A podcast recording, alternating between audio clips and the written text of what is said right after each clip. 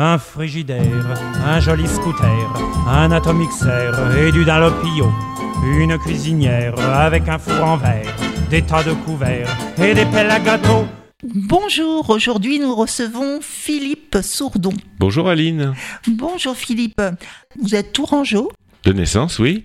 et vous revenez avec une exposition très originale, Transistor Pop.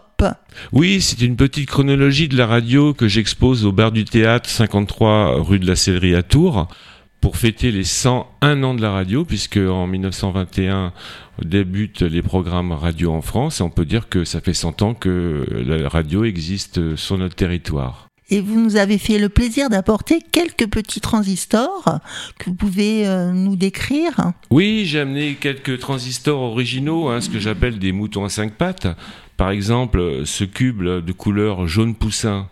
Regardez-le, Aline. Pouvez-vous me dire comment le mettre en marche? Il n'y a pas de bouton. On ne peut pas le mettre en route, augmenter le volume, ni même choisir la fréquence, changer de station. Eh bien, tout simplement parce que, en fait, il faut le basculer sur le côté. Fonctionne avec un interrupteur à bascule. hein. C'est un berlingot rempli de mercure. En fonction de la position du cube, la conductivité le dirige vers un circuit pré-réglé. Et donc, on peut choisir trois stations. Et la quatrième, c'est le mode arrêt. Donc, on peut pas augmenter le volume, mais on peut écouter les trois stations de l'époque en grandes ondes. Et c'était quoi les trois stations de l'époque? Alors, c'était Luxembourg, Europe 1, RMC. Ça a bien changé. Ah oui. C'est un transistor promotionnel, c'est-à-dire qu'en fait, il était offert par une marque. Là, en l'occurrence, c'est Barclay qui est inscrit sur la face avant. Euh, Rien à voir avec Eddie Barclay Ah, mais si, c'est lui, bien sûr, on le retrouve partout. Et en fait, euh, ce transistor était offert en cadeau comme vecteur de la marque Barclay aux personnes de la société. Donc on vous a fait un cadeau ou. Alors ça ne se dit pas comment on le trouve parce que sinon tout le monde va faire la même chose. Non, tout simplement, euh, j'ai une passion pour la radio. hein, je vous écoute depuis longtemps et puis, euh, puis j'aime bien dénicher des perles rares, hein, des choses introuvables ou improbables. C'est le cas de ce transistor. C'est une fabrication de Maria Lapierre Molière qui a été édité en 1965. Il existe avec différents annonceurs dans d'autres coloris. Donc là, il est... Jaune poussin, poussin. euh, j'ai d'autres couleurs aussi, hein, encore plus vives, hein, comme ce transistor.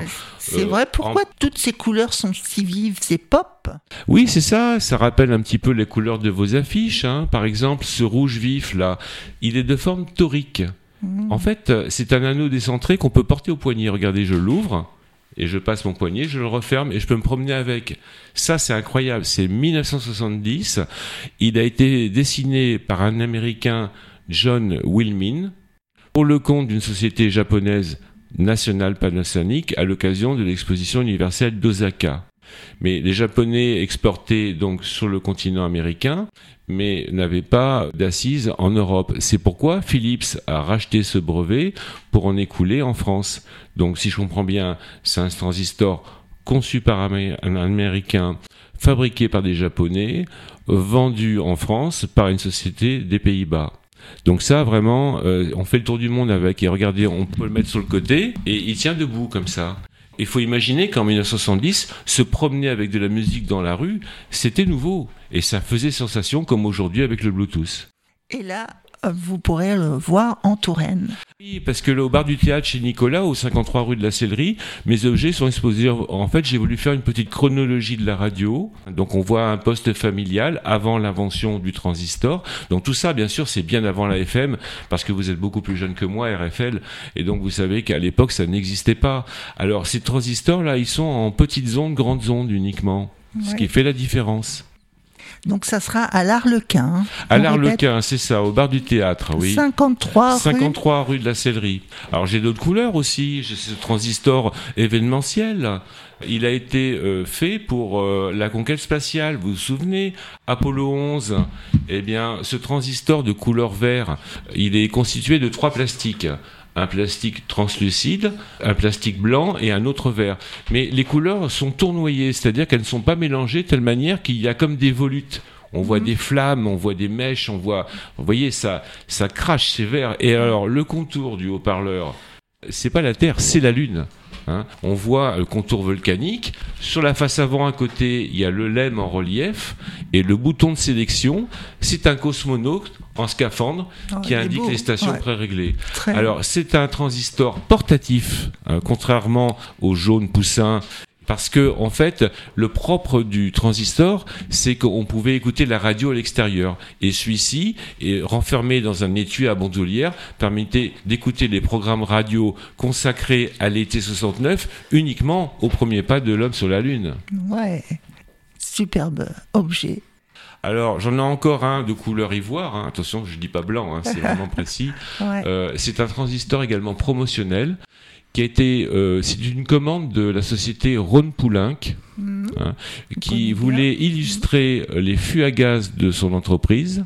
Euh, et ça représente, c'est une sphère de 12 cm de diamètre, reposant sur un tripode. Et il y a quatre boutons qui sont dressés verticalement, mais il y en a deux qui sont factices. C'est-à-dire qu'on a rajouté des boutons pour l'esthétique pour faire un équilibre. Et sur le flanc, on voit euh, que la grille du haut-parleur est en forme de coquille Saint-Jacques. Mm, ouais, Donc vert, jaune, ivoire, rouge. Voilà, ça pète. C'est ce que j'aime à la radio, c'est quand ça claque. Ça claque Quand j'ai envie de chanter, ça claque L'amour est dans mon quartier, ça claque Et tous mes gentils voisins sont condamnés jusqu'au petit matin à écouter claquer mes refrains. Donc ces quatre objets des 70, 70s. C'est ça, voilà, la fin des années 60. C'est au moment où la couleur explose euh, dans le plastique, Ouais. qui devient brillant, réfléchissant. Tellement la radio elle est très importante dans, dans la vie des Français et des Françaises, ça relève aussi de l'art déco.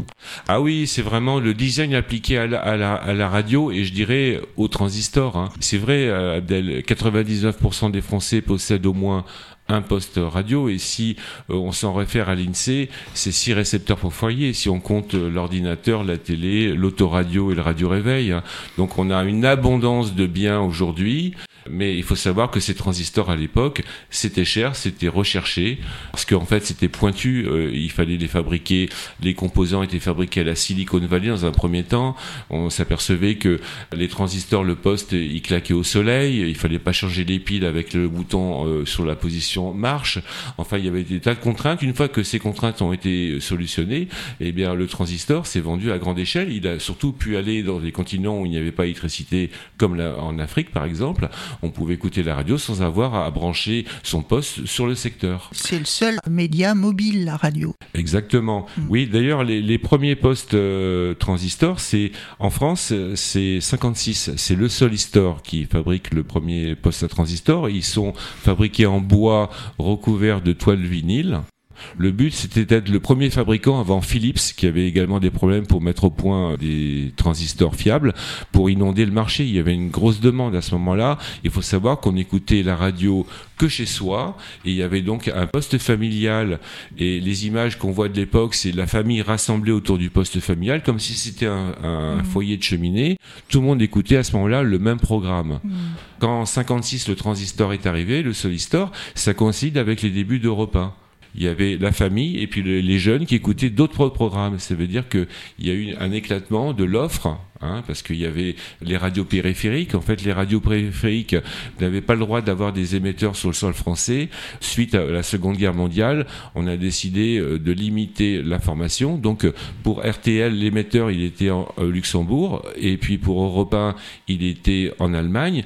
Mais on n'avait pas le droit d'avoir autre chose qu'une radio d'État sur le sol français. RMC euh, en Monte Carlo. Alors RMC à Monte Carlo, voilà. Je reviens juste sur le design. Là, vous parliez euh, des années 50. euh, et là, en 2022, je ne sais pas si vous connaissez la marque Roberts des États-Unis. Ils reprennent la même esthétique, le même format des petites radios. Exactement. En fait, euh, dans les années 70, avec les couleurs jaune euh, vives, euh, rouge et vert que je vous montre, après il y a eu une mondialisation de la fabrication, et donc il fallait, euh, il fallait que ces, les, transistors construits dans les années 90 plaisent à toute la planète. Donc en fait, il y avait une uniformité, on faisait des transistors gris anthracite ou gris perle, mais c'était euh, pas vraiment euh, exactement la diversité et la variété qui faisait la différence. Aujourd'hui, on revient sur la mode vintage, hein. mm. les scooters, les, disques, voilà, tout ça, voilà. Et donc on revient comme ça à des choses beaucoup plus gaies qui ont marqué une époque et qui souvent nous renvoient à notre propre enfance. Par rapport à cette évolution, maintenant on est passé au DAB, à l'Internet. Maintenant même les transistors à la radio sont équipés d'Internet. Il y a une évolution. Alors oui, en fait, euh, si vous voulez, ce qui se passe avec le DAB, c'est que en fait, on, aura la possibilité d'écouter la radio soit avec la FM, soit avec le DAB. C'est-à-dire que c'est pas les, récepteurs de DAB ne, ne, vont pas remplacer la FM. Il y aura les deux possibilités d'écoute sur un même récepteur. Mhm. C'est ça qu'il faut savoir. C'est que, en fait, avec le DAB, il y aura des images associées, des données associées qui vont apporter un complément d'information. Le transistor, maintenant, ma question, c'était, il englobe même, on a des clés, et puis même les transistors, ils sont reliés par Internet, en fait. Exactement, oui, là, on a changé d'époque, hein, clairement. Effectivement, le DAB, c'était déjà un rêve dès la fin des années 2000 qui a eu du mal à, avancer, un petit peu comme avec la télé, le pal des SECAM, hein, vous savez. Euh, il y a toujours du mal en tout. toujours du mal parce que en fait on est un, grand pays de la technique euh, audio. Hein, euh, mm. Le général Ferrier en 14-18 a fait beaucoup avancer la science.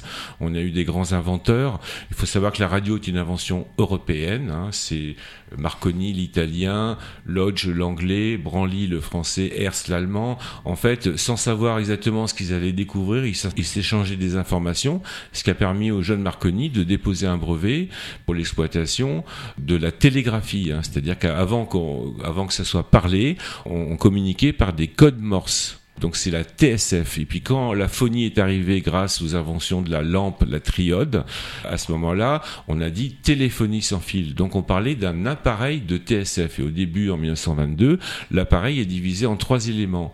Il y a le poste à lampe, souvent alimenté par des batteries remplies d'acide pour faire le, courant. Il y a le haut-parleur à part et l'antenne souvent sur le toit. Mais on voit que ce sont trois éléments. Puis après, on a rassemblé dans un même coffret en bois le haut-parleur dans le poste. D'abord vertical dans les années 30, il est devenu ensuite horizontal dans les années 40. Du bois, il est passé à la bakélite. Aujourd'hui, je, vous propose les éléments les, plus visibles. C'est l'art appliqué au, transistor par des grands noms. Ce sont des, grands dessinateurs, souvent restés anonymes. Euh, aujourd'hui, pour savoir qui a dessiné ce, ce fût là, par exemple, ça, c'est typiquement du pop art. On privilégie en France euh, souvent l'aspect technique. Alors, on voit que le design a repris le dessus là. Contrairement aux Américains qui, eux, n'avaient pas le poids des traditions, donc ils ont été beaucoup plus novateurs en termes de forme et en termes euh, de couleur. Euh, la radio associative qui fêtera ses 40 ans. Euh, certainement, il y aura des projets ah, à, développer et puis aussi des, apporter une rectification. En, en 22, quand débute la radio en France, il y a 100 ans, ce sont les grandes ondes. La FM a été inventée par Armstrong en 1935. s'est développé rapidement aux États-Unis, mais il faut attendre en France 1964 pour les débuts de la FM. Alors, le poste à transistor inventé par Shockley en 1948, ce qui lui vaudra le prix Nobel, ne sont pas compatibles avec la FM. Donc les premiers transistors, c'est les transistors Pogo. Mhm. Mais il faut attendre quelques années, 63 exactement, où on arrive à rendre compatible le transistor, c'est-à-dire le composant, avec la station FM. Mais les stations FM ne se sont développées qu'à partir de 64 avec d'abord FIP à Paris, puis France Musique, et puis ben, après vous êtes arrivé, mais comme vous êtes beaucoup plus jeune que moi, vous pouvez pas le savoir.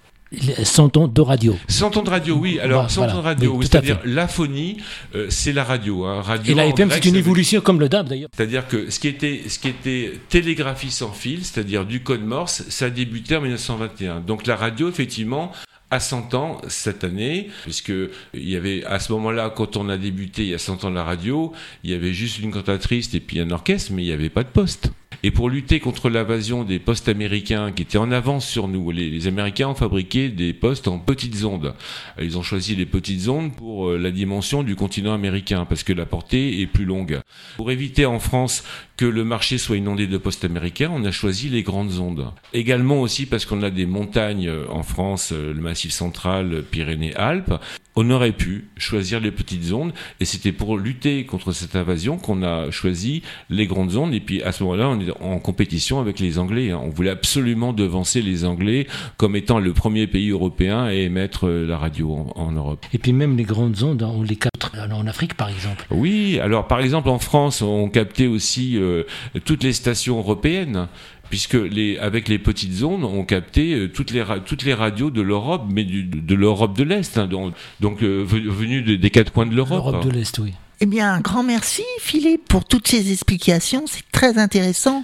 Je vous invite tous à venir voir cette exposition au bar de la Sellerie Au bar de la Sellerie, oui, oui. Euh, c'est euh, au 53 rue de la Sellerie. C'est le bar du théâtre. Hein. C'est un bar qui est fréquenté par tous les musiciens de l'orchestre.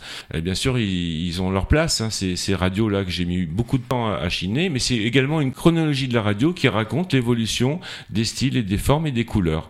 Alors, je vous remercie Aline. Euh, je remercie également Abdel et Serena qui est la technique aujourd'hui. C'est passionnant. Donc, rendez-vous est pris. Nous, on va commencer cette année à fêter la radio tout court, la FM, toutes les formes de l'évolution. Et puis bien sûr, vous êtes invité et il y aura un programme à réaliser ensemble. Eh ben, j'espère. Merci et bonne journée. Un frigidaire, un joli scooter, un atomixer et du Dalopio, une cuisinière avec un four en verre, des tas de couverts et des pelles à gâteau, une tourniquette pour faire la vinaigrette, un bel aérateur pour bouffer les odeurs, des draps qui chauffent, un pistolet à gaufres, un avion pour deux. Et nous serons heureux